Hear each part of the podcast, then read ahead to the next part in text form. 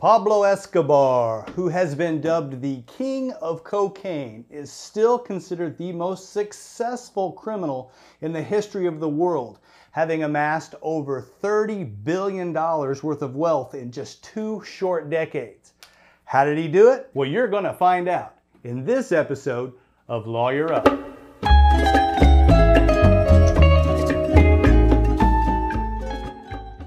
Hey everybody, welcome back to the channel. My name is Joshua Roberts, attorney at law, and today we are going a little cocaine casual uh, in honor of the topic of uh, the history of cocaine.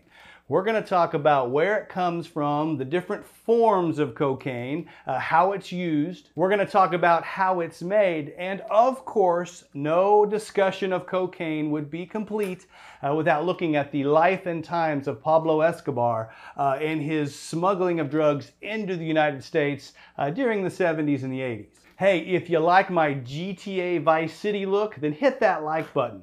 If you want to know more about the law, subscribe. If you got something to say, comment below. And as always, I love it when you share me on social media. So let's talk about cocaine or coke or blow, or it goes by a lot of different names. But essentially what it is, is a strong central nervous system stimulant that is most frequently used as a recreational drug. Now, cocaine is either the second or the third most popular uh, recreational drug in the world.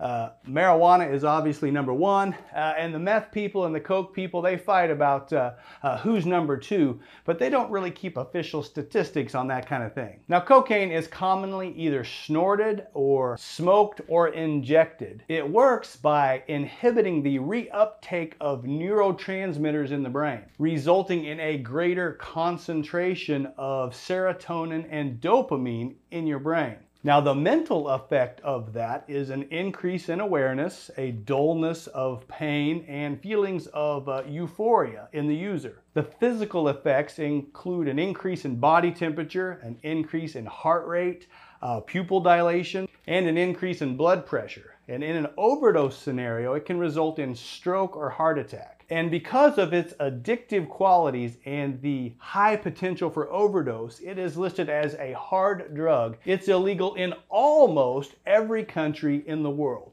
There are some medicinal uses of cocaine hydrochloride, but these are limited to uh, basically nasal surgeries where the cocaine hydrochloride acts as both a numbing agent uh, and a, as they call it, a vasoconstrictive agent uh, so that it numbs and acts as a local anesthetic uh, while it's also reducing the bleeding. So in some countries, cocaine hydrochloride is used for medicinal purposes, and that would include the United States but it's a very limited usage. It's most popularly used recreationally.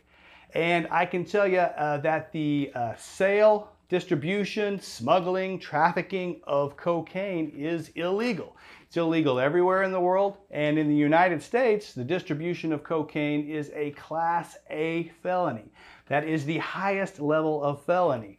Uh, if you get caught distributing cocaine in the United States, at the federal level, your sentence is from 10 years in prison to life.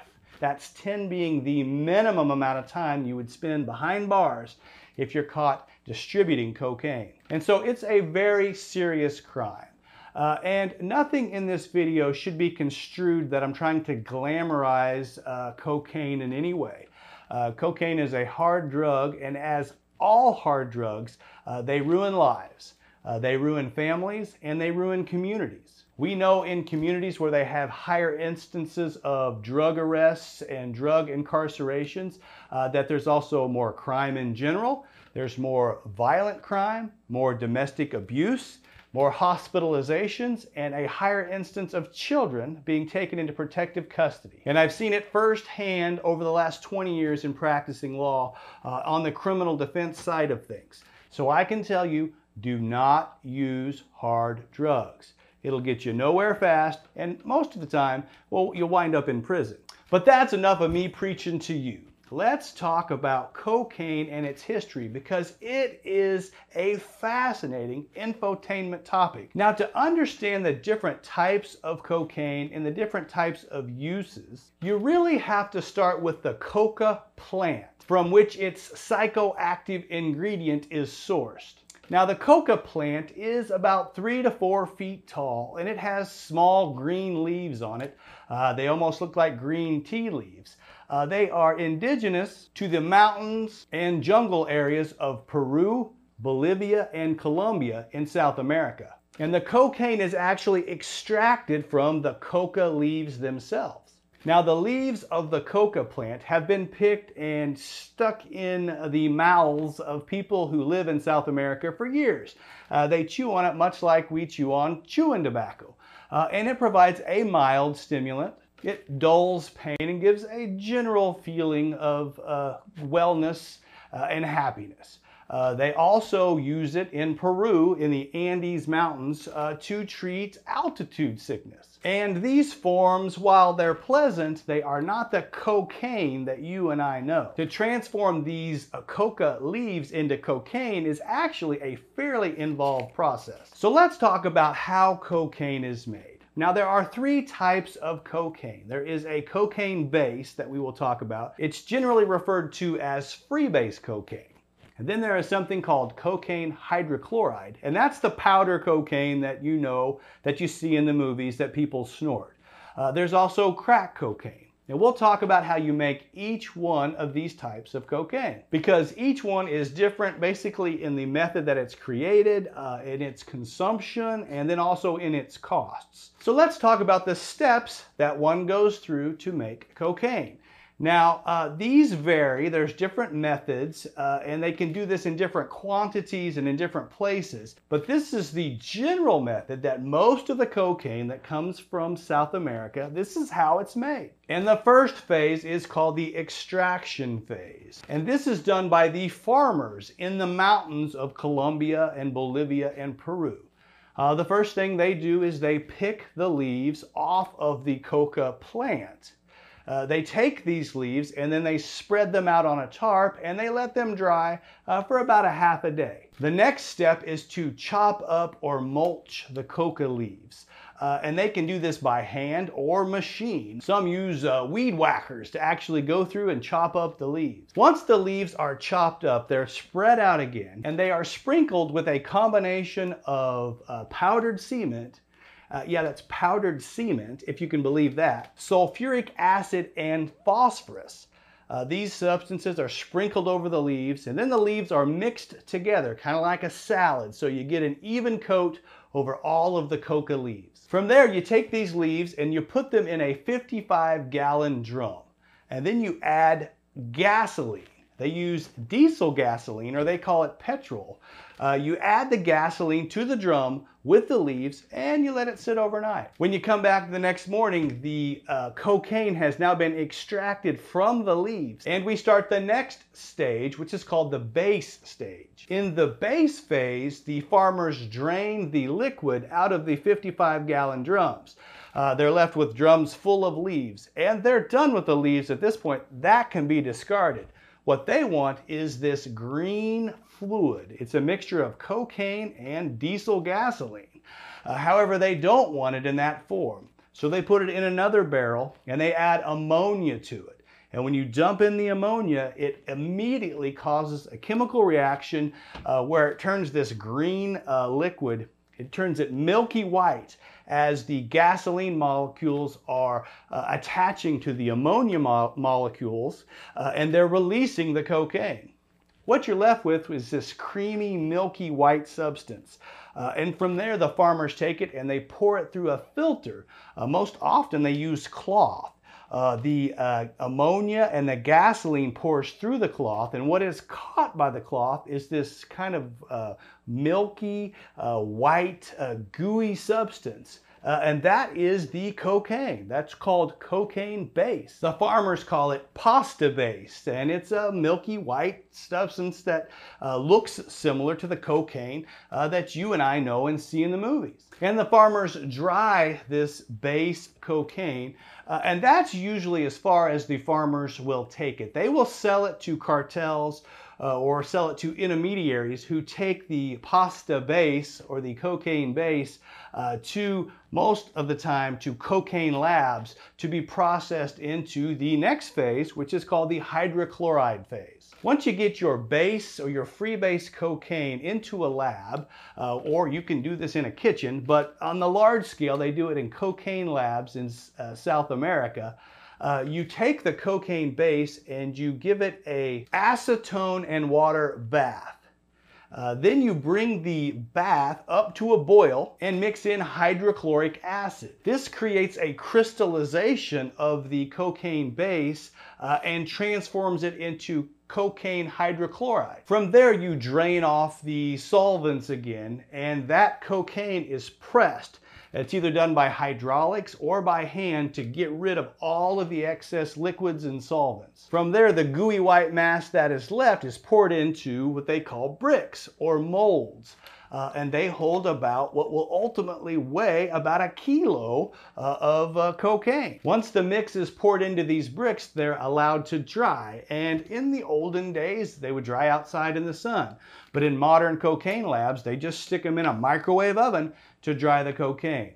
The finished product is cocaine hydrochloride, uh, the powdery cocaine uh, that uh, most people are familiar with. Now, at this point, the cocaine is ready to go, but we know that cocaine is very expensive.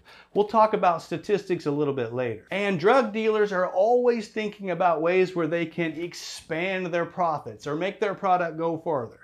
Uh, and the main way that they do this is by either what they call stepping on or cutting uh, the cocaine hydrochloride. And when you step on the product, what you're doing is adding some external substance to the mix that isn't cocaine.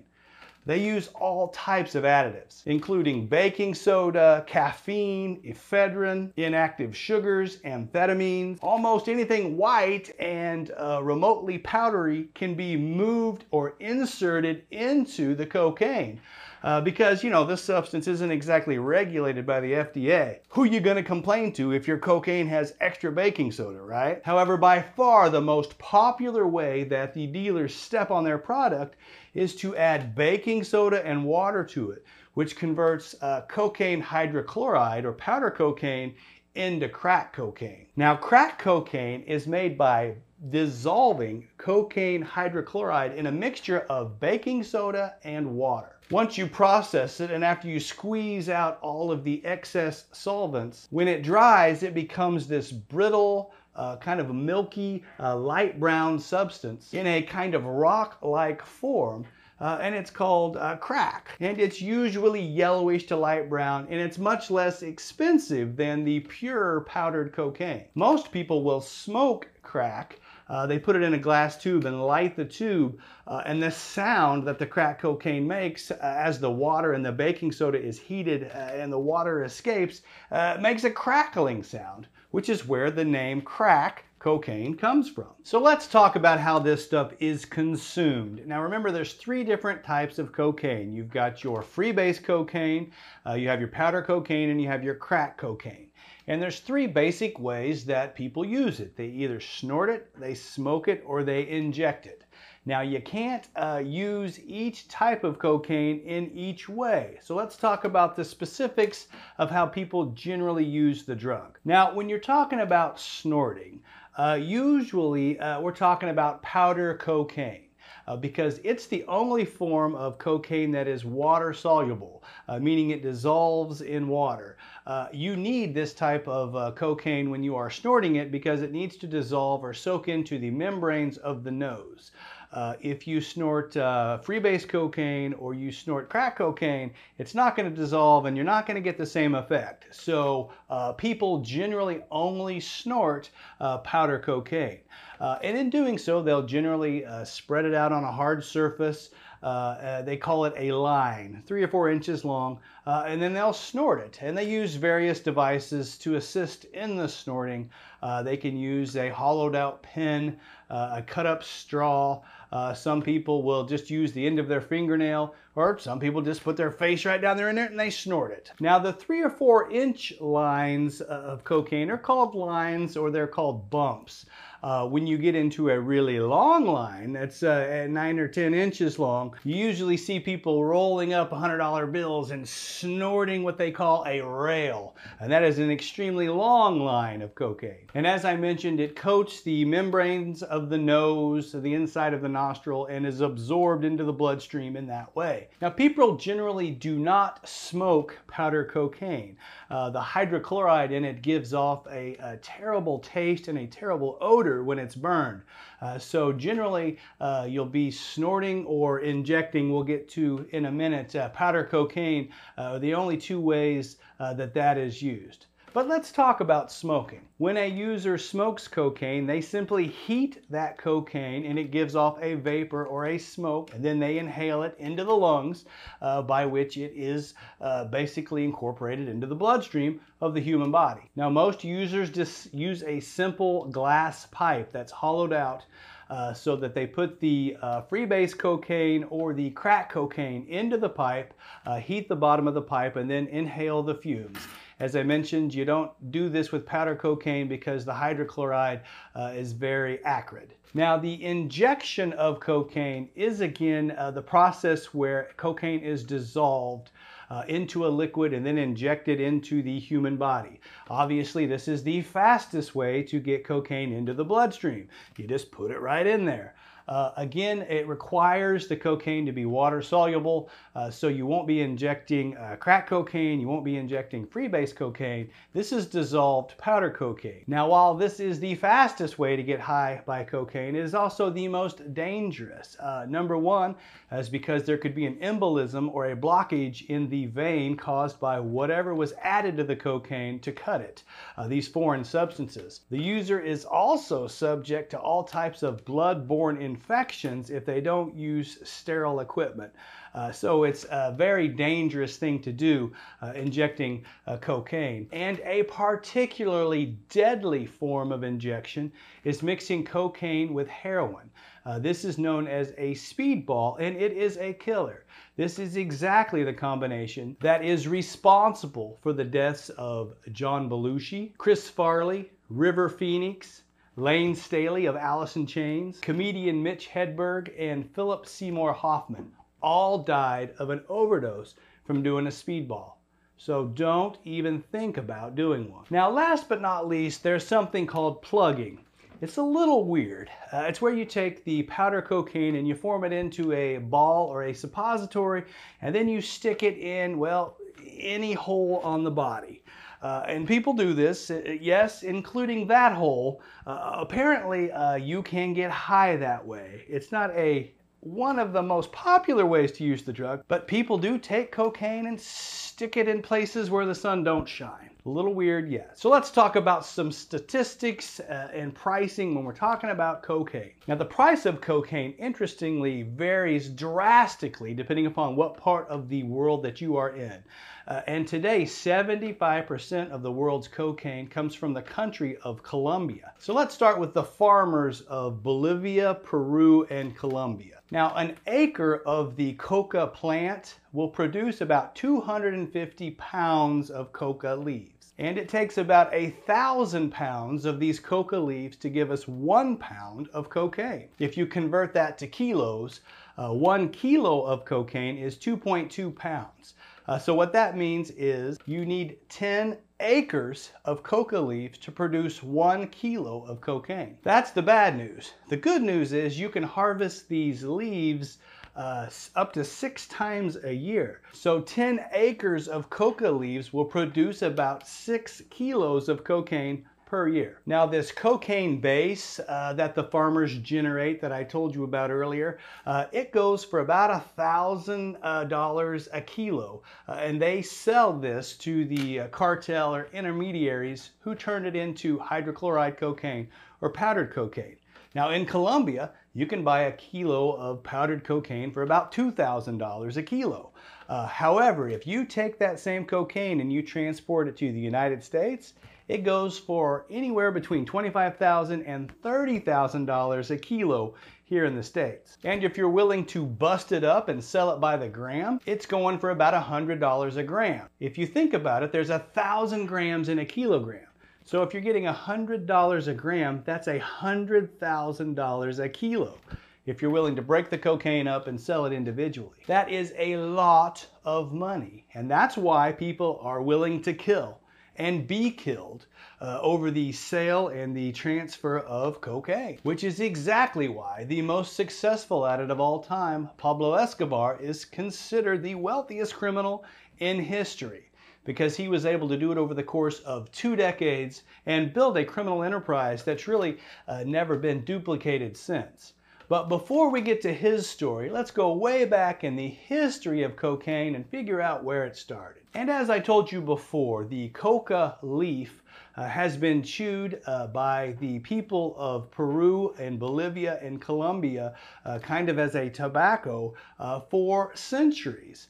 Uh, I told you it gives them kind of a mild uh, stimulant effect, a pleasant feeling, a feeling of euphoria. And it's also infused with tea and used to treat altitude sickness in the Andes Mountains. However, that form of consumption is not the cocaine that we know of today. The isolation of the actual cocaine alkaloid was first done in 1850. Now, alkaloid is just a fancy word for a compound from a plant uh, that has a physiological effect on the human body.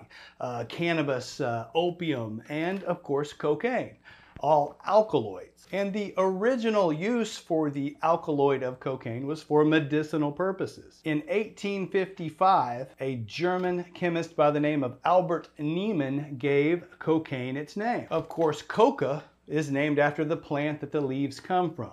And ain is actually a common suffix for a local anesthetic, uh, like Novocaine.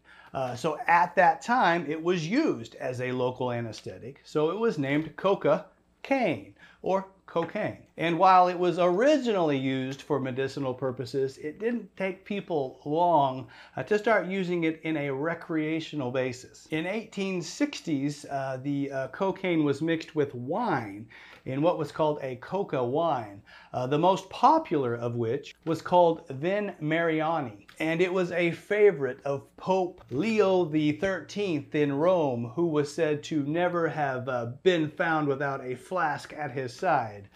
Uh, not to be outdone, uh, over here in the United States, a man by the name of John Pemberton made his own coca wine. However, in 1855, alcohol was declared illegal in the state of Georgia uh, where he was making his coca wine. Uh, so he had to quickly shift gears from his sweet wines into another sugary substance. Uh, what he came up with, he called it a cola, and thus Coca Cola was born. And between 1886 and 1906, uh, Coca Cola had uh, what they call coconized uh, leaves in it. So when people say, I heard that uh, Coca-Cola used to have cocaine in it, that's actually true. It did for about 20 years until the Food and Drug Act of 1906 was passed, uh, after which time uh, Pemberton had to uh, source decoconized uh, coca leaves for his Coca-Cola product. Skip to 1910 and you could buy cocaine in drugstores.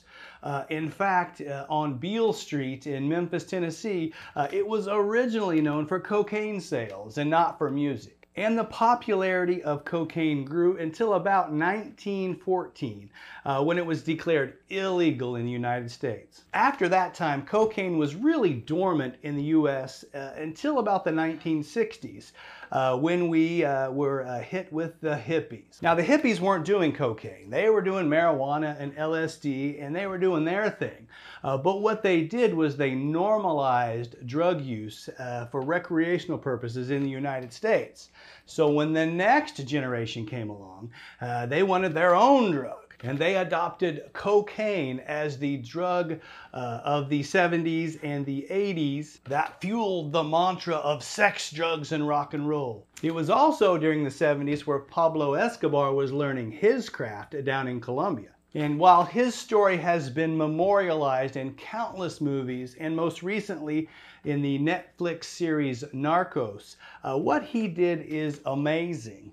Uh, he was able to build a uh, essentially a $30 billion empire uh, in just two decades over basically the sale of cocaine. After Escobar learned the uh, smuggling trade uh, in the 70s, it, eh, by 1976 he was the head of the Medellin cartel in Colombia. Escobar established uh, trade routes and smuggling routes all over the world and was basically uh, single-handedly or at least principally responsible for the explosion of cocaine use in the United States uh, in the 70s and the 80s. It is estimated that at his height he was moving between 70 and 80 tons of cocaine into the United States on a monthly basis. And this was certainly not without its troubles. Escobar had to battle the authorities, uh, both home and abroad. He had to fight with other drug cartels, and it's estimated that he was uh, responsible for or ordered up to over 50,000 deaths. Uh, and this included anybody that stood against him, including politicians, uh, judges, witnesses, uh, anybody that stood against his cartel was uh, targeted to be eliminated by the Medellin cartel. And in the middle of it all, in 1982, Escobar was elected to the Chamber of Representatives in Colombia. Uh, and he became wildly popular with the local people uh, as he went from town to town building schools and community centers and houses. Uh, and he became one of the almost like a Robin Hood character uh, with the natives of Colombia. In fact, at his funeral, 25,000 people attended. So Escobar is one of the most polarizing people uh, in the history of the world. Uh, he is absolutely vilified by many and loved by many others. In 1991, Escobar surrendered to Colombian authorities uh, and entered into an agreement whereby he would avoid extradition to the United States, where he was facing several life sentences if convicted. The arrangement that he worked out with the president of Colombia was that he would serve a five year sentence in Colombia in a jail that he himself built. Well, that lasted about six months, and then Escobar escaped. That's a shocker. Uh, and he was on the lam for another, oh, year and a half before he was finally cornered uh, and killed in a shootout with the Colombian National Police. Now, whether he was killed by the police or he took his own life, that is still the subject of debate and lore. But regardless, in 1993, he was killed at the age of 44. So how did he do it? How did he smuggle all of those drugs into the United States? Well, in the beginning, he just did it by airplane. He would load an airplane full of cocaine, uh, fly it from uh, his property in the Bahamas and land in Miami. Uh, he usually did it under the cover of night, uh, but as he made money, he bought bigger planes and then brought in more and more cocaine. Now, as the authorities caught on to what he was doing, he started to get more creative. Uh, there would be drops of cocaine out uh, uh, at sea, uh, and there would be uh, charter boats that would go out during the day and they would get the cocaine and they would come back. Uh, it wasn't out of place for these commercial fishing vessels to leave and then come back at the end of the day. and so often these uh, types of businesses were incorporated uh, into uh, drug drops of uh, cocaine that were made out at sea. Escobar also started doing uh, land drops through Mexico where he would coordinate uh, uh, with the uh, Mexican cartels and drop drugs at various secluded locations in Texas, right across the border. And maybe most interestingly, right before his death, they purchased two Russian subs. these were remote control subs, but you could load basically a ton of cocaine. and they were used to smuggle cocaine from Colombia to Mexico in submarines. What is almost equally as fascinating is how uh, they smuggled the money out of the United States. Uh, but that's another topic for another time. Uh, once uh, Escobar was killed, the Medellin cartel was quickly gobbled up by other cartels uh, in the area. And while the majority of cocaine uh, still comes from Colombia, they now partner with Mexican drug cartels to get the product into the United States. The principal Mexican cartel uh, responsible for smuggling cocaine is the Sinaloa cartel. Uh, it, its area butts right up against the southern United States, and it was formerly headed by somebody you may have heard of before, El Chapo. And the current drug cartels, they still do airdrops into deserted areas of Arizona and New Mexico, California, and Texas. Uh, but today, uh, most of the Mexican drug cartels are moving product in a smaller manner. They use mules. Uh, they use human beings who hide the cocaine either on their body or in their bodies uh, or vehicles, uh, and they break it down and bring it across the border in smaller quantities. Uh, they do this for a couple of reasons, one of which is if someone gets caught, you lose a larger amount of product, uh, but also uh, they can completely disavow any association with a person who happens to get caught by the authorities. Ultimately, as we sit here in 2020, the popularity of cocaine has declined uh, in the United States uh, from its height in the 70s and the 80s. Uh, today, the more popular drug in the United States is methamphetamine. And while they still call cocaine the rich man's drug, and crack cocaine has certainly made uh, an inroad, a lot of drug addicts have switched over to meth, which is essentially uh, half the price and three times as potent. Well, that's the episode on the history of cocaine. I hope you have liked it. I hope you have enjoyed the more relaxed uh, uh, look that I have put on for this video. It's been a ton of fun. If you like the video, hit that like button. If you want to know more about the law and these types of interesting topics, then subscribe to the channel. Uh, if you got something to say to me about something, comment below. And as always, share me on social media. I appreciate you watching. I'm Joshua Roberts, and you've been watching Lawyer Up. Send lawyers, guns, and money. Dad, get me out of this.